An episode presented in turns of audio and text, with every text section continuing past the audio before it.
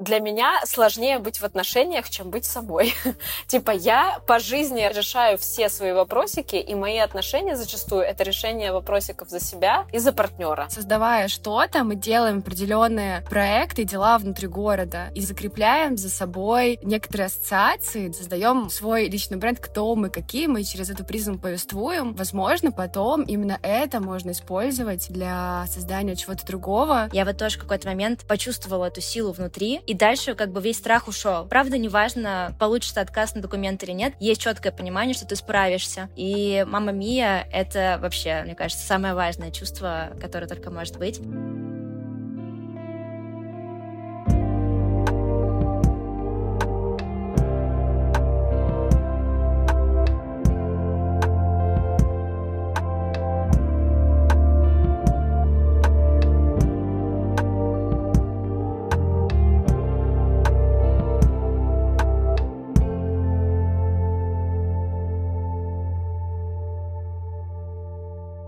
Привет! Это подкаст Normal Feelings, где мы рассказываем свои истории о переезде, дружбе на расстоянии и личном росте. Его ведущие — это мы, две подруги Инга и Ника. Мы живем в разных странах, и подкаст — это наша форма поддержки дружбы на расстоянии и, возможно, поддержка для вас. Мы создаем свой поддерживающий клуб нормальности в сложное время перемен.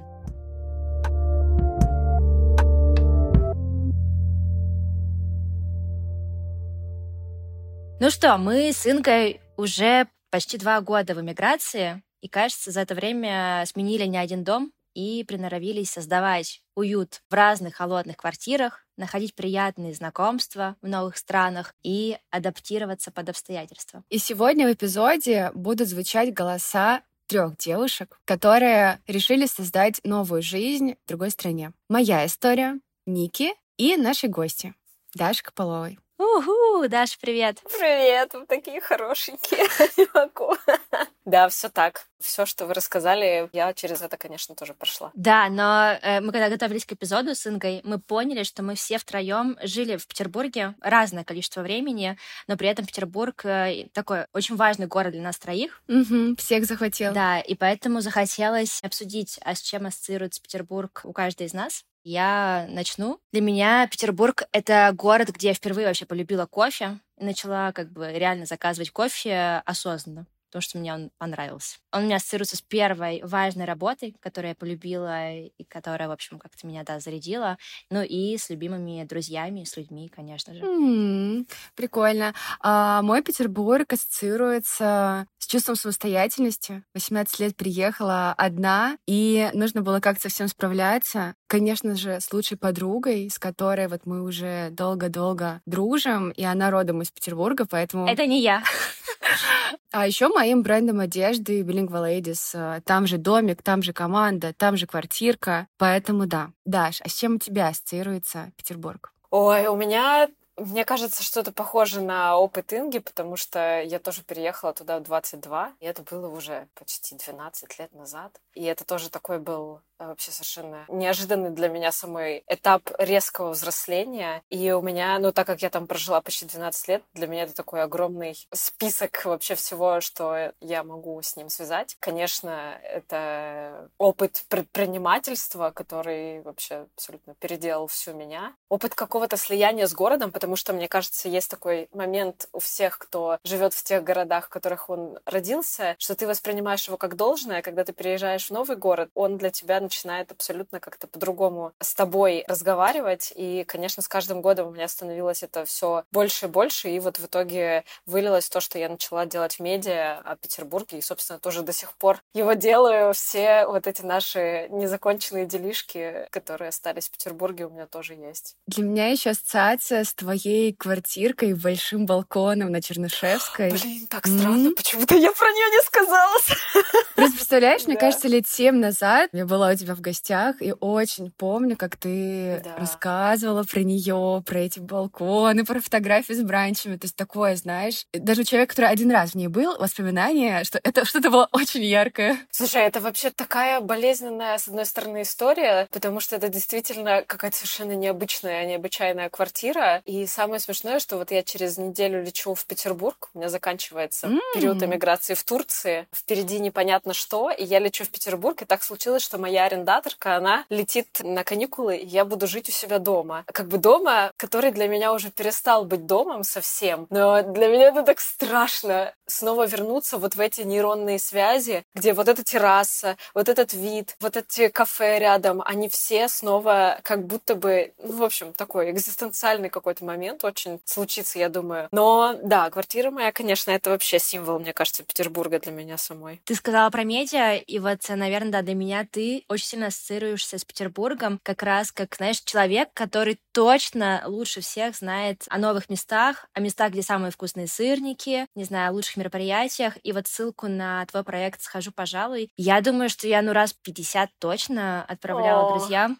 если не больше. И поэтому хочется попросить рассказать немножко подробнее о «Схожу, пожалуй». Ой, с радостью, конечно, расскажу. Ну, надо сказать, что вообще я по образованию журналист и, и занимаюсь этим с 17 лет. И через какие-то тернии я в итоге нашла свой способ быть журналистом. Это вот такой лайфстайл какой-то. Я не могу это даже блогерством назвать, постараюсь, потому что придерживаться каких-то журналистских норм. Собственно, схожу, пожалуй, как обычно, странный нейминг вообще мое все. Я в какой-то момент просто после очередного закрытия очередного бизнеса какого-то поняла, что никто особо не пишет, ну, а это было почти пять лет назад, никто особо не пишет вообще, куда сходить в Петербурге, так, чтобы ты понимал, кто этот человек, и ты мог вообще на него как бы рассчитывать, что это не какая-то там непонятная лажа. Вот, и я как-то подсобрала весь свой опыт, и все свои коннекты, и начала делать медиа, в котором я вот как, как бы, как тогда это было, так и сейчас это остается, я пушу чисто свое восприятие Петербурга. То есть у меня вот в моем списке, да, пускай это все какие-то очень хипстерские заведения, но я всегда так говорю, у меня схожу скажу, пожалуй, медиа для миллениалов. Ну, что вы хотите? Ну, ну вот, в общем, конечно, тоже совершенно, мне кажется, все сейчас can relate, что до того, как ты внезапно оказываешься в эмиграции, ты даже не представляешь, как ты можешь делать то, что ты делал. И мы вот с Андреем, э, Ингиным мужем, разговаривали об этом, что ты вообще не представляешь, что ты можешь делать свои проекты, которые абсолютно точно завязаны на Петербурге, как и ты, что ты можешь их делать э, в эмиграции, mm-hmm. и даже еще как будто бы лучше. У тебя как будто появляется больше сил, ты готов э, как-то улучшать что-то, и в итоге все как бы до сих пор получается. Слушай, у меня вопрос по, скажу, пожалуй, он ведь начался с телеграм-канала и продолжился. А да? он до сих да, пор да, есть да. телеграм-канал, да, да, да. Просто ты сказала пять лет назад э, начать сразу с телеграм-канала, и очень классно набрать подписчиков, прямо, знаешь, прочувствовать город. Это вообще супер тема. Я считаю, что нужно всегда делать супер качественный контент и не гнаться за вот этими вот э, какими-то цифрами, потому что вот как э, Ника сказала, что она отправила 50 человекам мою ссылку, вот только так развивался канал. Я никогда не делала никакой рекламы. То есть просто люди такие, типа, stick to each other. А вообще тогда, да, тогда никто не делал телеграм-каналы. Чего? Типа, что это вообще такое? Как это работает? Я сама честно говоря, до конца не понимала, как это работает. Но в итоге сейчас э, просто у всего есть телеграм-каналы, и мой такой как бы средненький, но могученький стоит где-то там в петербургском списке. Блин, здорово, что все получилось, и во многом, мне кажется, тебя классно получается преобразовывать свои идеи в какие-то рассказы, повествования в таком тоне, что это цепляет людей, и есть, ну, ощущение какого-то такого характера, которое, мне кажется, многим симпатично, ну, типа, все таки это классно. Это да, это не очень на самом деле этого не хватает, потому что как-то все, все э, вот этот бич, который что 15 лет назад был в какой-то журналистской среде, что до сих пор вот этот вот формализм никому не нужный, вот это вот прочитайте новые правила ведения digital переписок. Я считаю, что нужно, как бы мы живем в том мире, когда нужно разговаривать со всеми, будь то читатели или, не знаю, э, продавцы в аптеке, как со своими хорошими знакомыми. Ну, не с корешами, окей, там, возможно, какие-то мемасики приводить в медиа не стоит, но мне кажется, супер важно вообще вот этот вот не то, что tone of voice, а просто по-человечески разговаривать с людьми. Мне еще кажется, я вот слушаю тебя, как ты сказала, что типа, я решила делиться тем, что мне нравится. Извините,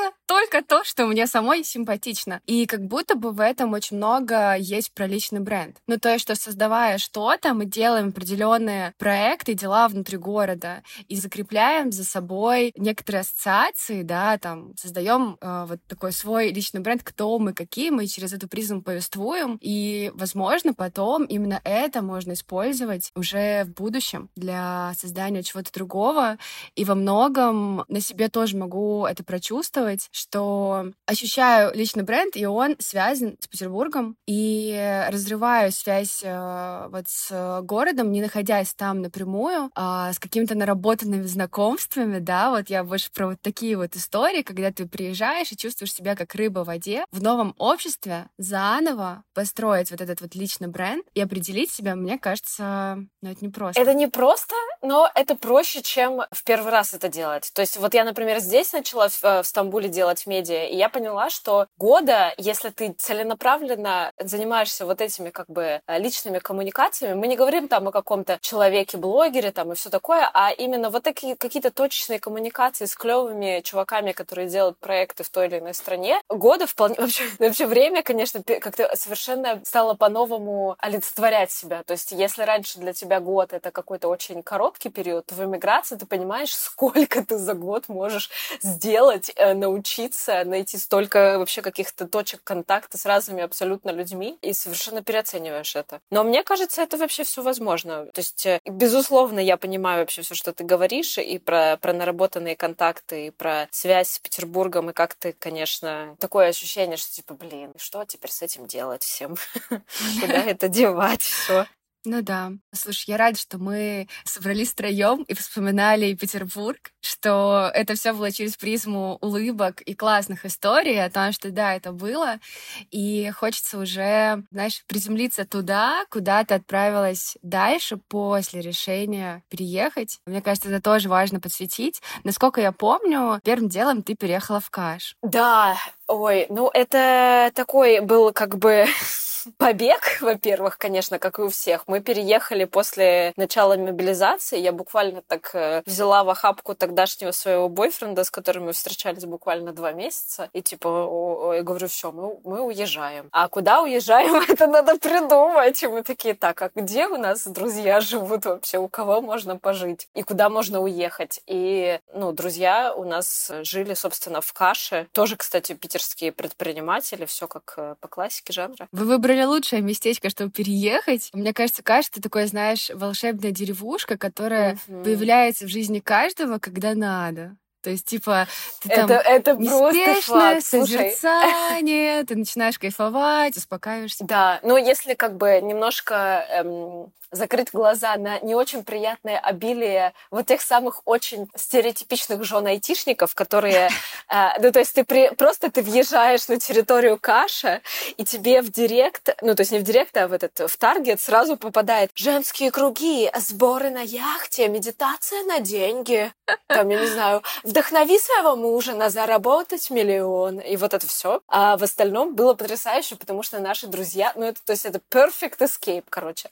Они снимали такой маленький домик в горах, в Каше, то есть там есть там Еникё или как-то так называется, не помню. Какой-то, в общем, Кё деревня. И там такая маленькая... Чувак построил анклавчик такой из четырех домиков просто в горах, где там бабка ходит, пасет коз, орет, и вот это все, и ты выходишь из домика, и у тебя вот эти все горы, и вот эта пенинсула. И мы просто, когда приехали, ну, то есть мы на таком стрессе были, мы тоже все как бы за неделю собирались, это все там, типа, сдавать свои квартиры, распродавать все свои вещи, потому что я уже тогда понимала, что я не, не вернусь в Россию уже больше, ну, в смысле, жить. И ты все, как бы ты, во-первых, ты садишься в самолет, у меня просто началась истерика, потому что это такое было облегчение, что ты купила эти билеты за 70 тысяч рублей и улетел кое-как, и ты потом приезжаешь через там пересадку, приезжаешь в Каш, в эту вот абсолютно такую какую-то раеподобную деревушку, где никаких звуков, ничего, какой-то песик чей-то бегает, и ты просто сидишь, и вот это солнце, и вот эти оливковые деревья, ты думаешь, так, мне сейчас пофиг, куда я дальше потом попаду, но я сейчас просто в раю, сейчас я как бы позволю себе немножко в нем побыть. Вот, да, было потрясающе, конечно. И, во-первых, я никогда не была в Турции до этого, да? я просто открыла для себя Турцию, да, я просто офигела. Ой, отличное место, чтобы начать. А как долго ты пожила в Каше? Мы жили там две недели,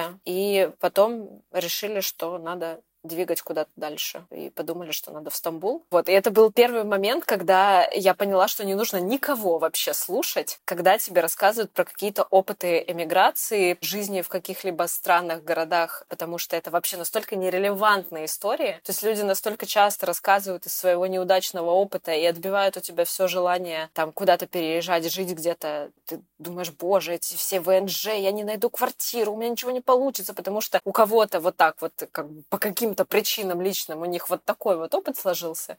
И, естественно, все мне говорили, что Стамбул, ну это просто помереть же можно. Это же какой-то самый ужасный город на, на планете. Хуже только Калькута. Я была немножко, конечно, в шоке, но потом я просто в ту же секунду, когда мы вышли из метро, я поняла, что это просто самый мой любимый город э, на свете. Сейчас очень хочется как раз тебя спросить про Стамбул, но когда ты описывала деревушку, оливковые деревья и всю эту красоту, я сразу вспомнила, как мы с Ингой ходили в поход по Ликийской тропе, и это да. тоже очень классное чувство, поэтому если ты в Турции до этого не была, то еще безумно рекомендуем тебе вот этот опыт поймать. Я помню, я помню, как я смотрела, как вы по ним ходили. Конечно, это надо морально к этому, мне кажется, подготовиться. Это типа как вот, знаете, есть в Испании Сантьяго де Компостела. Да, да, да. Вот для меня примерно тот же уровень охреневоза, поэтому я не знаю, насколько я готова.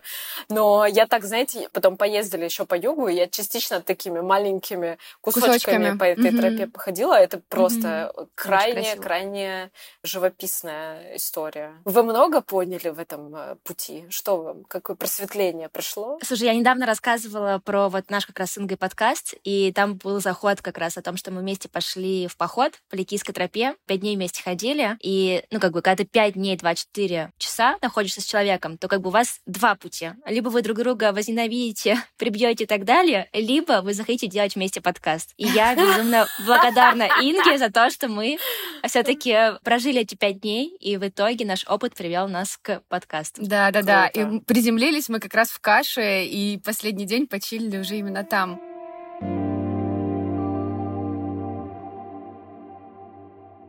Слушай, ты рассказала, что решила переехать в Стамбул. Э, расскажи, почему туда? Ну, выбора особо не было. Во-первых, очень многие уже в Стамбуле имели какой-то опыт получения ВНЖ, потому что мы понимали, что нужно как-то легализоваться. Сербия и, или я не знаю, что там у нас еще было. Армения, Грузия. Тбилиси. Армения, то есть, во-первых, мне как бы не хотелось в какого-то понижения не то что качества жизни, а разнообразности жизни. Грузию я прям всей душой душой не люблю, потому что я там жила полгода, и это было просто ужасно. Почему-то у меня... Ну, не почему-то, а все, я думаю, все понимают, почему. Даже, даже пять лет назад уже тогда чувствовались такие какие-то антирусские э, настроения, и мне, честно говоря, было крайне некомфортно от этого. Вот. Э, поэтому, ну, мы что-то решили, типа, ну, давай приедем сюда, посмотрим, что тут как. И вот мы вышли в Кадыкёе, и я такая, ну, тут вообще охрененно. Мы еще нашли очень классную квартиру на Airbnb, а, за какие-то совершенно сумасшедшие маленькие деньги. Она была вот на соседней улице с той квартирой, где я сейчас живу. И она э, просто, просто, короче, добила нас, условно говоря. Точнее, меня добила, потому что Вова в итоге уехал. Мы с ним расстались. Он уехал жить в Грузию, и там у него все прекрасно. У него там прекрасные отношения и прекрасная работа, и все хорошо. Вот. Это, к слову, что, конечно, нужно быть очень внимательным. Хорошо тебе в каком-то городе или нет. Mm-hmm. На силу оставаться вообще ни в коем случае нельзя. Вот. И в итоге, да, как-то как все так пошло, поехало. Я потом еще съездила с силой ветра на, на яхтинг. яхтинг. Да, и вообще просто как бы окончательно, окончательно поняла, что в Турции мне очень хорошо.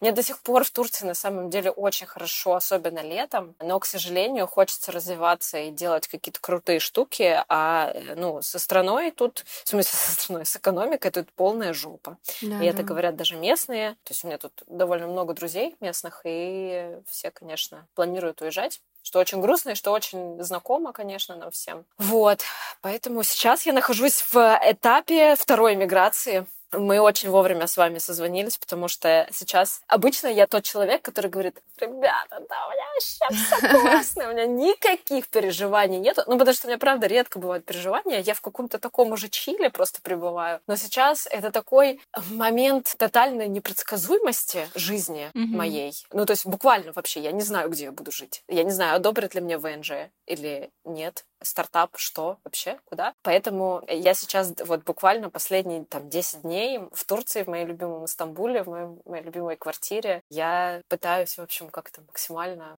попрощаться с этим прекрасным городом. И вообще считаю, что он на самом деле совершенно необыкновенный, и очень сильно хочу, чтобы все в него влюбились, как я, потому что даже если ты сюда туристом приезжаешь, ну это вообще, это совершенно неповторимый город, у него столько слоев, которые ты просто вот отслаиваешь, думаешь, вау, вау, вау, хм. а тут хм. можно вот это и, вот это, а потом ты просто начинаешь как бы скейл немножко увеличивать и понимаешь, что вообще Турция вся такая. Твои истории звучат очень очень э, воодушевляюще классно. И тут подумала спросить, как часто ты вот за этот период э, миграции вспоминаешь Петербург и сравниваешь ли ты новый город с ним? Я вообще не сравниваю. Я как-то... У меня что с отношениями, что вот э, с переездами, видимо, такая история, что когда я понимаю, что все, у меня привязанность полностью пропадает. И с Петербургом у меня также. Мы уехали, и я поняла, что, блин, особенно когда ты как бы пару месяцев пожил вот в таком климате, да, ну мы с вами да, все да. понимаем, ты потом думаешь, а чё я вообще раньше-то не уехал? Ну вот, у меня, конечно, я, я до сих пор очень ценю, скажем так, не то, что люблю, я очень ценю всех, кто живет в Петербурге, кто жил в Петербурге, кто делал какие-то важные, значимые проекты, но я не могу сказать, что я скучаю по городу, потому что в каждом абсолютно городе есть штуки, которые тебе становятся важными, которые как-то наполняют твою жизнь, делают тебя счастливым. И я не могу сказать, что я в Петербурге чувствовала себя уже очень счастливой, просто,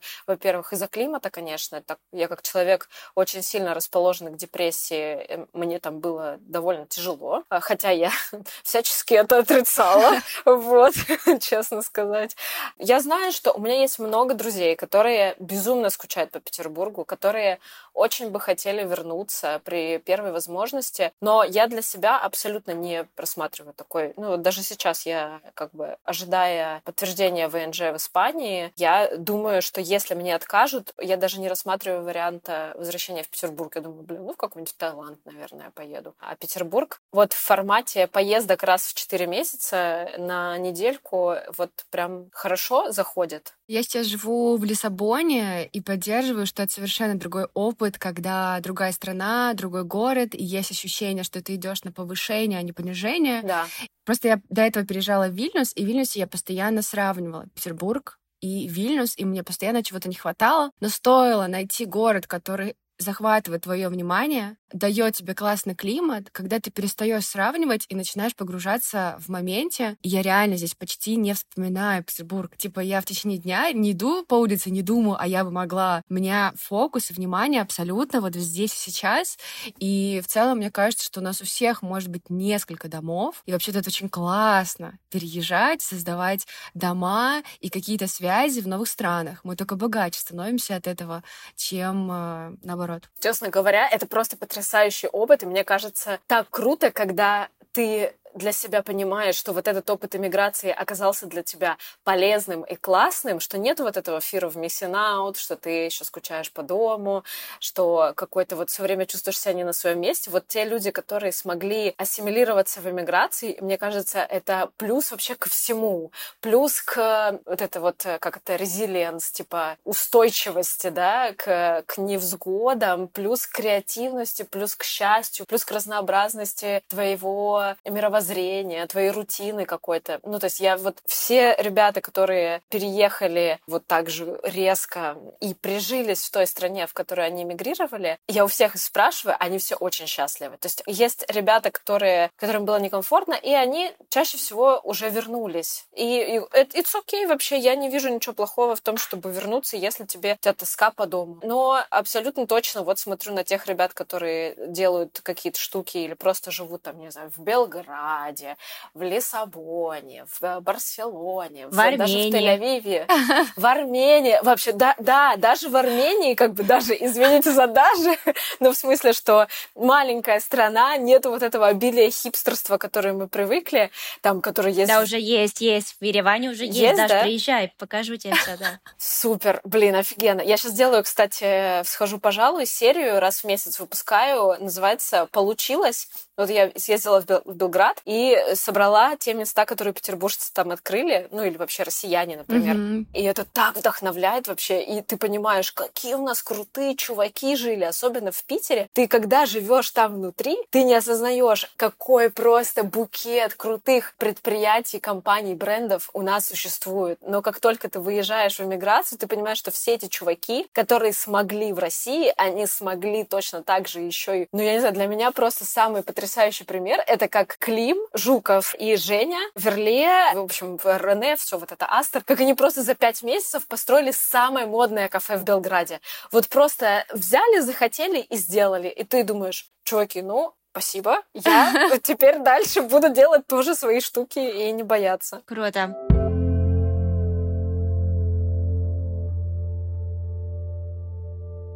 Слушайте, ну вот вы сейчас говорите про работу, и я вспомнила, что когда я переезжала из Москвы два года назад почти, то меня вот как бы все вокруг меняется, не знаю, квартиры, люди, города, но супер стабильной всегда была работа, потому что я работаю на ремоуте, в компании, собственно, вот как бы та рутина, которая на самом-то деле меня поддерживала. Что бы ни происходило, у тебя есть, не знаю, рабочие созвоны, задачки и прочее. Вот вопрос, а что даже поддерживает, поддерживала и поддерживает тебя сейчас э, во время всех этих переездов? Ой, это моя любимая любимая тема, во-первых, потому что в моей жизни э, как бы утвердилось два просто совершенно новых для меня, две новые привычки или два новых явления. Во-первых, это друзья. Я такой человек, который не умел никогда дружить. Ну, то есть у меня было всегда очень много знакомых, но я не находила ресурса и поддержки в других людях никогда. То есть я всегда рассчитывала на себя, а вот какого-то такого вот очень эм, целебного контакта с друзьями, какой-то близкой дружбы у меня никогда не было. Но эмиграция, она как будто бы за тебя делает вот этот положительный отбор, когда ты понимаешь, что вот этот человек, он просто настолько с тобой созвучен, и вы настолько можете вот это друг другу давать какую-то поддержку. У меня такого никогда не было, и сейчас у меня есть несколько друзей, и русских, и турков тоже, с которыми вот этот вот контакт, даже если мы каждый день не переписываемся, он просто настолько добавляет какого-то вот этого цемента в твою основу, что ты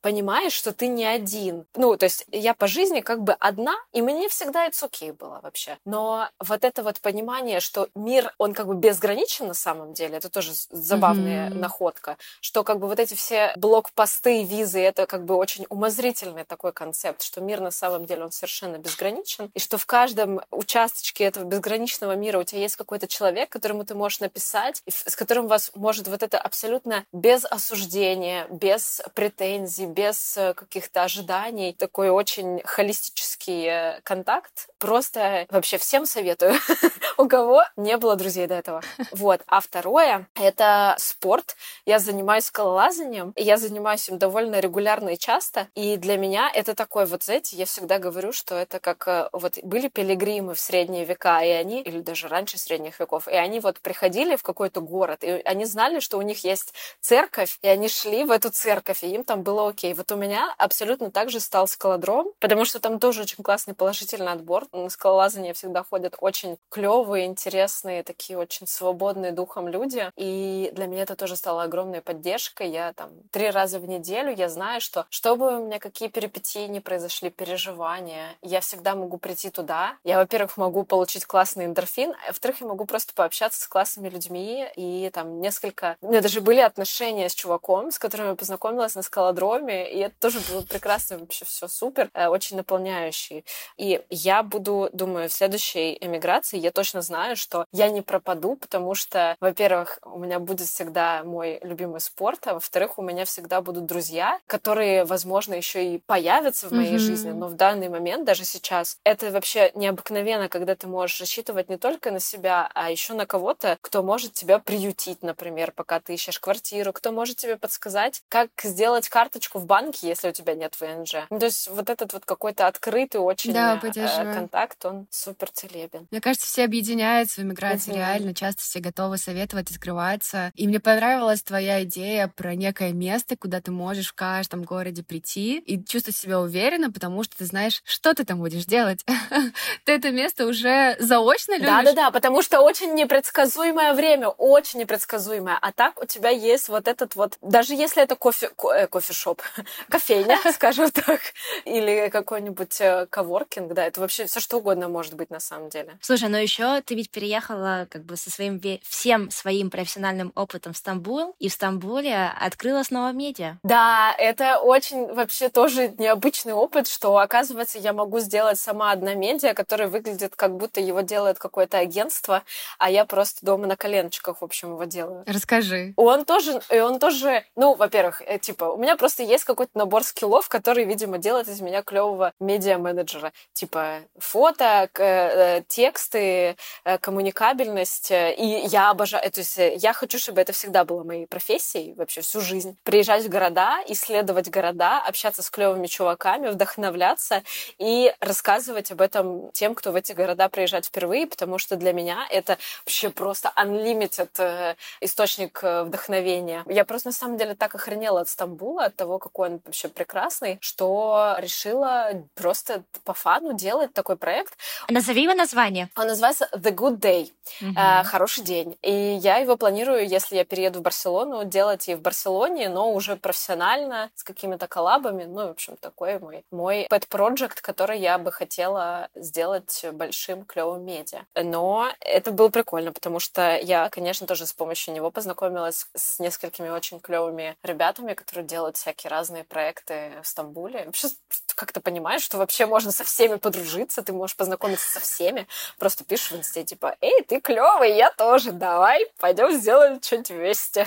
А у тебя получается через него зарабатывать или как-то обеспечивать себя? Моя фишка... Нет, я сейчас зарабатываю на схожу, пожалуй, и мне вообще очень даже хватает. Этот проект, его как бы идея монетизации в том, что я сейчас делаю очень клевый хипстерский э, молодежный клевый сайт, где будут продаваться гайд один, mm. Огромный гайд по всему Стамбулу, который я изучила. Все сейчас делают какие-то гайды, но э, у меня э, вот эта идея клевых путеводителей, собственно, как бы продолжает, э, схожу, пожалуй, какого-то кураторского знания о клевых местах в городе в клевом виде, в понятном, без всяких там популярных мест. Это как бы моя идея, я ее тестировала в Питере, и это очень клево работает, когда ты можешь донести до людей свое видение вот того или иного города и зарабатывать на этом с помощью помощью вот таких классных гайдов по городу. Хочу еще уточняющий вопрос задать для всех, кто... чтобы снять тревогу, для тех, кто не открыл новые проекты, когда он переехал и э, остался на ремоуте или что-то такое. Через какое время ты решила, что у тебя достаточно насмотренности и вообще-то сил для того, чтобы сделать еще один, у тебя же есть один большой основной проект, чтобы сделать этот вот проект, как ты сказала, и найти силы вкладываться в него тоже. Ну, тут важно сказать, сказать, что вообще как бы я СДВГшница, и мы вот с Андреем тоже это обсуждали, мы просто с ним встречались недавно в Стамбуле, что типа я ему говорю, чувак, вот у меня есть друг, стартапер, вот он просто, ну, просто раздолбай раздолбаем, но он делает очень крутые проекты. Ну, типа, если что-то касается какой-то бюрократии, это просто невозможно с ним общаться. Но он берет и делает. И он говорит, ну, Андрей, в смысле, говорит, что, типа, мне кажется, вот люди такие СДВГшные, э, мы просто не очень задумываемся о последствиях, мы просто кидаемся в головой, типа, делаем, а, нормально. Вот, поэтому, ну, у меня, типа, эта идея появилась где-то, наверное, месяца через два. Ну, типа, это было, во-первых, ну, типа, я же, я же так люблю ходить по выставкам, в рестике, исследовать какие-то секретные места. И я просто начала потихонечку собирать все это дело. А запустила я его, наверное, через полгода после того, как я переехала в Стамбул. Но у меня уже тогда было как бы четкое понимание. Но это, опять же, это чисто мой формат, как бы... Э, Знакомство э... с городом. Да, да, да, да, да, да. Это не то, что я такая, типа, сейчас я буду делать серьезные дела. Я просто как бы за 34 года уже выучила, каким образом функционирует моя психика, что я точно клево и легко умею, а что мне даже не надо пробовать делать. Поэтому, конечно, нет, вообще ни в коем случае пусть ни у кого не возникает чувство вины. Я считаю, что если тебе комфортно делать свою профессию, работать на ремоуте с 10 до 6 и потом какие-то просто прикольные свои штуки делать или киношку смотреть, вообще супер. Главное, чтобы человек просто был счастлив и спокоен, mm-hmm. как-то заземлен вот во всей этой безумной гонке иммиграционной.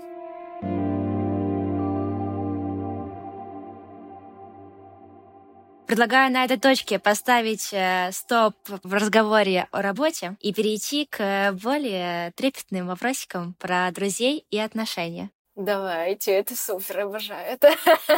В одном из эпизодов, сейчас вспомнила, мы говорили с Никой, что у нее при переезде в Тбилиси и Ереван появились друзья, близкие, знакомые. И вот действительно то, что ты даже тоже рассказывала, что типа открылась и смогла найти друзей. У меня другой опыт, что я вот при переезде первым в Вильнюс, мне кажется, вот э, переживала как раз вот это вот отлучение от всего понятного и от всего комфортного, сильно закрылась и не была готова проявлять какие-то свои скиллы, открываться, вообще знакомиться. И по итогу вот я поняла, что у меня за целый год в Вильнюсе не получилось сблизиться с кем-то, кроме моей семьи семьи. А в Португалии как тебе сейчас ощущается? В Португалии, мне кажется, я за месяц познакомилась с большим количеством людей, чем в Вильнюсе за год. Мне кажется, это очень сильно связано с тем, насколько ты себя чувствуешь счастливым в этом городе, потому что когда ты не очень счастлив, тебе не то, что с людьми тусить не хочется, тебе, в принципе, как бы, ну, ты живешь как бы по накатанной, а когда ты находишь какое-то место, ты сразу, ну, типа, уровень эндорфинов поднимается, и тебе хочется коммуницировать. Это очень такая логичная схема, поэтому, блин, очень круто, что, что тебе кайфово сейчас в Лиссабоне. Угу.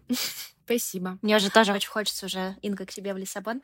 Так, но я все о своем. Даш, ты уже немножко как бы про это начала говорить, что ты в Стамбул переехала с бойфрендом. Вы какое-то время пожили вместе, а потом он вернулся, ну, уехал, да, из Стамбула, и вы расстались. Вот э, как это вообще произошло? То есть вы переезжаете вдвоем, попадаете в супер неизвестность, потом ты остаешься одна.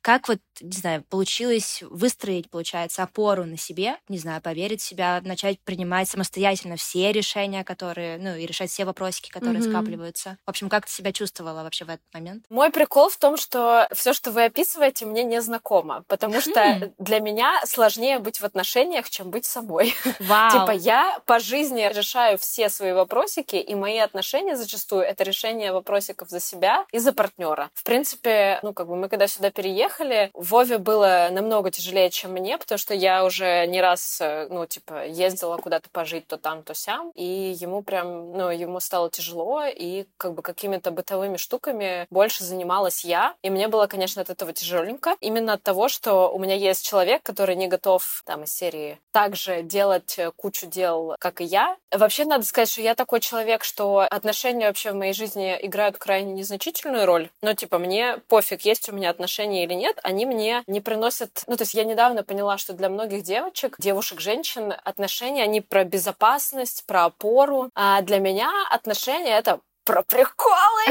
Это типа have fun. Спонтанность. Ну, такой, типа, да. Как бы я не ищу в человеке вот какой-то дополнительной опоры, потому что, видимо, очень-очень много лет психотерапии сформировали эту опору в себе. И я, честно говоря, жестко выдохнула, когда мы расстались, и он уехал. Я такая, ну все, я сейчас теперь сама все сделаю, как обычно. Сейчас все разрулю сама. Ускорюсь. Да, да, да. Вот. И мне было клево, ну, потому что мне очень много вдохновения приносит даже и мысль о том, что вокруг очень много клевых чуваков, с которыми я могу познакомиться. Я сейчас это говорю абсолютно бесстыже, потому что мне за это уже давно не стыдно. Ну, типа, я человек серийный моногамист, как это называется. Ну, типа, так вот как-то выходит такой у меня мозг, что я встречаюсь с людьми, с мужчинами, в смысле, два-три месяца. В какой-то момент я понимаю, что мне нужно как бы даунгрейдить свою жизнь ради этого человека, а не наоборот, моя жизнь становится круче, интереснее, интереснее, разнообразнее. Я отношения заканчиваю и как-то особо не привязываюсь к людям, про которых я понимаю, что, что немножечко это не то. И тут тоже такая история была. Мы познакомились и как бы с самого начала, в принципе, понимали наш основной, основную нашу разницу. Я думаю, где-то бессознательно мы понимали, что эти отношения как бы закончатся. Особенно, знаете, когда такой стрессовый момент. Я, когда у меня стресс, например, я начинаю, типа, мобилизоваться, я становлюсь такой агрессивной, очень такой, это, суетолог. А а, например, вот Вова, э, ему наоборот, он, он больше закрывался, он замедлялся, и ему было, конечно, мне кажется, ему было тяжелее. И мы просто поговорили, я говорю, что, типа, чувак, кажется, тебе здесь не прикольно. Он говорит, кажется, мне здесь не прикольно. Вот, и он съездил в командировку в Тбилиси, познакомился с клевой девчонкой-татуировщицей, э, и вот теперь он уже больше года живет. И понял, где ему прикольно. Да, и, в общем, я очень счастлива за него, а я пустилась в прекрасные любовные приключения с прекрасными мужчинами и тоже вообще совершенно кайфую. Ну вот здесь вопрос, расскажи, пожалуйста, если есть в своих границах, ну как находить, э, будучи в эмиграции в другой стране, себе партнеров, и это выбирать людей, которые, грубо говоря, например, в одном интересе, либо в одном языке, либо в целом, как встречаться, да, вот чтобы... Я просто понимаю, что когда есть понятное сообщество, круг, легче находить э, людей для себя. Но когда ты не можешь понять, в каком ты сообществе до конца находишься, и мне кажется, что многие из нас, приехав до конца, еще не разведали, не понимают, в каком сообществе и не интегрируются в жизнь локалов, где искать любовь, вот как ее откапывать? Ой, должна сказать, что самым большим открытием для меня стало, что я могу влюбляться не вот этих вот чуваков, которые на Кархарте ходят в смену а, и слушают, что мы там все слушаем? Винил. Пост Малон. И винил, да-да-да. Потому что, когда я жила в Петербурге, это все были очень похожие друг на друга люди. А здесь и я вдруг поняла, что мой интерес в мужчинах вообще далеко не завязан на этом я обнаружила, что есть так много других штук важных, которые мне безумно важны, ну, то есть, э, и с которыми я, которые не становятся каким-то, типа, ред флагом для меня, ну, даже не то, что ред флагом, а каким-то мешающим фактором, вот. Те, как бы, отношения, которые у меня здесь были, они происходили вообще с людьми, с которыми я бы, наверное, в Петербурге даже бы и не знакомилась, вот. Они, безусловно, все очень красивые, потому что это у меня есть такой, э, скажем так, кинг. Я люблю красивых мужчин, но в остальном это, это единственный, как как бы объединяющий их фактор. Они все были очень разными. Естественно, важно заметить, что язык и свободное владение языком — это вообще критически важный фактор, потому что если ты говоришь на английском, ну, так, не очень свободно, будет сложновато. Именно поэтому многие продолжают в рамках русскоязычного какого-то комьюнити искать себе отношения. С кем-то я познакомилась в Тиндере, с кем-то я познакомилась в Тиндере, и все, больше я нигде ни с кем кем не знакомилась, потому что у меня были... Ну, классно. Там, да, в общем, язык — это на самом деле супер ключевая штука здесь. Без нее я даже не знаю, как можно. В Турции все свободно на английском говорят. Ну, твоих знакомых. Да, по крайней мере, по крайней мере, наше поколение вообще очень даже, очень даже. Но не всегда к сожалению. Слушай, правильно понимаю, что тебе вот не очень важно, чтобы парень был из того же контекста, что и ты? Ну, в смысле, чтобы он понимал, что такое хтонь, Россия для грустных, и вот весь этот контекст и, и как бы та жизнь, которую мы с вами жили, чтобы, в общем, насколько вот этот общий контекст э, важен или не важен тебе? Блин, оказалось, что это настолько не важно. Я думала, что это просто, ну как можно общаться с человеком, который не поймет шутку про сову или кандибобер цитаты Тинькова, как общаться.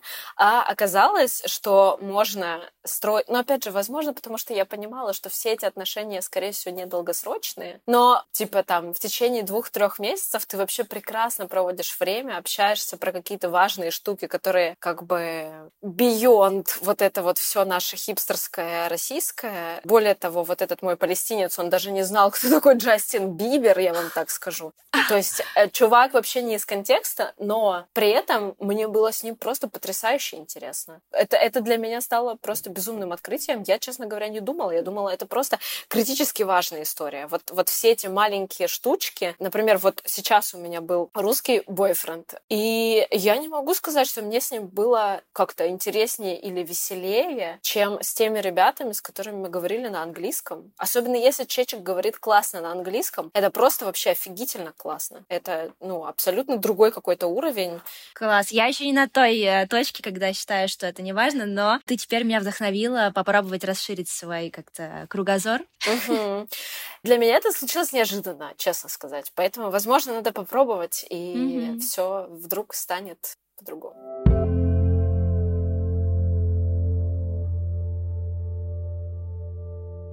Хочется спросить тебя, смотри, ты рассказала, что близится переезд в Испанию. Хочется затронуть, какой у тебя план дальше. И, наверное, почему второй переезд? Вот так вот. Ну, конечно, второй переезд — это в сто раз менее стрессовая история. Ты уже просто настолько весь состоишь из иммиграционной мозоли, что ты понимаешь, что да, тебя ждет там несколько месяцев какой-то, как бы, каких-то затруднительных новых задач, но ты понимаешь, что ты их выживешь. Ну, типа, mm-hmm. ты не окажешься под мостом, как это представлялось, когда, знаете, когда два года назад кто-то переезжал уже в Турцию и рассказывал, как получать ВНЖ, ты думал, да я лучше застрелюсь, пойду. Вы что, шутите, что ли? Это какой-то просто ад. У моего друга есть стартап, просто потрясающе прекрасный. Они занимаются 3D-принтингом органов, тканей, э, в общем, Ого. биопринтинг.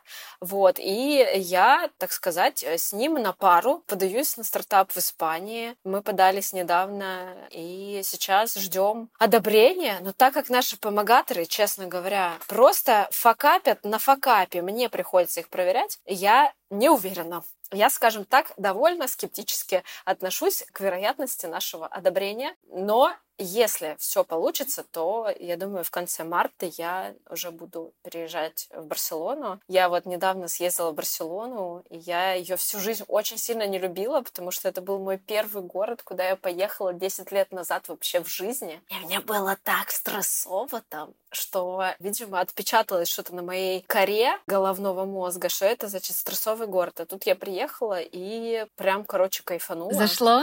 Да, я нашла район, в котором я хочу жить, сходила на скалодромы, я там погуляла со своими друзьями, которые такие типа, мне вначале жестко не нравилось, а потом как понравилось. Поэтому я сейчас в таком очень подвешенном состоянии, которое ощущается довольно дискомфортно. Я как бы стараюсь жить в моменте, знать, что у меня вот следующая задача это приехать в Питер, там, доделывать свои зубы и доделать какие-то дела и ждать какого-то решения. Но я, так сказать, стараюсь стараюсь принимать вероятность того, что мне придется делать какие-то adjustments э, в моем э, плане на жизнь. Но, опять же, не пропаду, я думаю. Если у меня уже один раз получилось, все будет оки-доки. Поддерживаем. Сто процентов не пропадешь. Я, честно говоря, в очень похожей ситуации. То есть я через месяц подаю документы на Digital Nomad на португальский. Вот, тоже собираю сейчас документы. И тоже не знаю, где я буду жить. Вот буквально вчера решила продлить квартиру, где живу сейчас, потому что ну, как бы непонятно. Поэтому разделяю твои чувства, ощущение неопределенности. Блин, это такая знакомая история тоже. Я здесь, я сознательно не продлевала ВНЖ в Турции и жестко себя за это корю. Хотя у меня была такая возможность, я, в общем, все профокапила, продлила на три месяца вот эту квартиру, в которой я жила. Вот сейчас у меня заканчивается легальное пребывание в Турции. Но это, с одной стороны, есть в этом какой-то дух приключения, скажи, 100%. что ты как бы excited, Конечно. но и немножечко это жим-жим делает. Но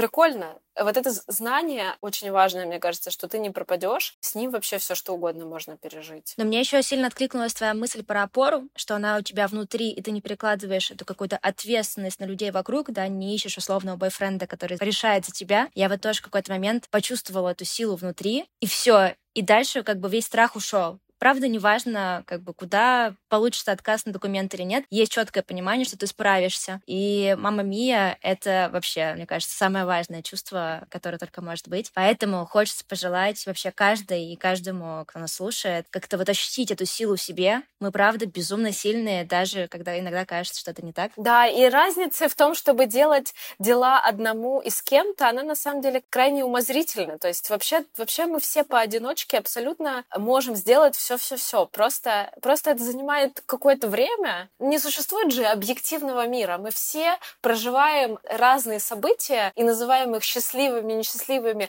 легкими и тяжелыми просто в своей голове. Они не как бы, они объективно не являются тяжелыми или не тяжелыми. И, ну, то есть я стараюсь вот как бы себя переучивать, что вот поездка в миграционку, она не является тяжелой для меня. Вот это просто какое-то действие, которое нужно совершить. Какой-то фактор страдательства я к ней добавляю просто сознательно. Можно же просто этого не делать. Блин, девчонки, я так рада слышать наши бодрые голоса, что мы все готовы порешать, везде уверены, и меня это очень тепло внутри, и в целом, мне кажется, поддерживать друг друга и говорить классные слова, и говорить о том, что у нас все получится на каком-то уровне, знаешь, таком, который реально все решает. Очень тепло. Спасибо большое, Даш, что нашла время поболтать с нами, рассказать свою историю, и мне кажется, так, знаешь, вдохновить, поддержать, сказать всем, mm-hmm. что все классно, и эм, хочется пожелать тебе удачи, чтобы твои мечты обязательно исполнялись. Спасибо большое. Я безумно рада. Это правда настолько вот этот вот опыт поддержки и разделения, когда ты разговариваешь с людьми, которые тоже это прошел или сейчас проходят, и ты просто вообще понимаешь, что ты абсолютно не один. И все это кто-то уже прошел до тебя и пройдет после тебя. Просто все вообще будет круто. Вот. И я вам тоже этого желаю. Спасибо.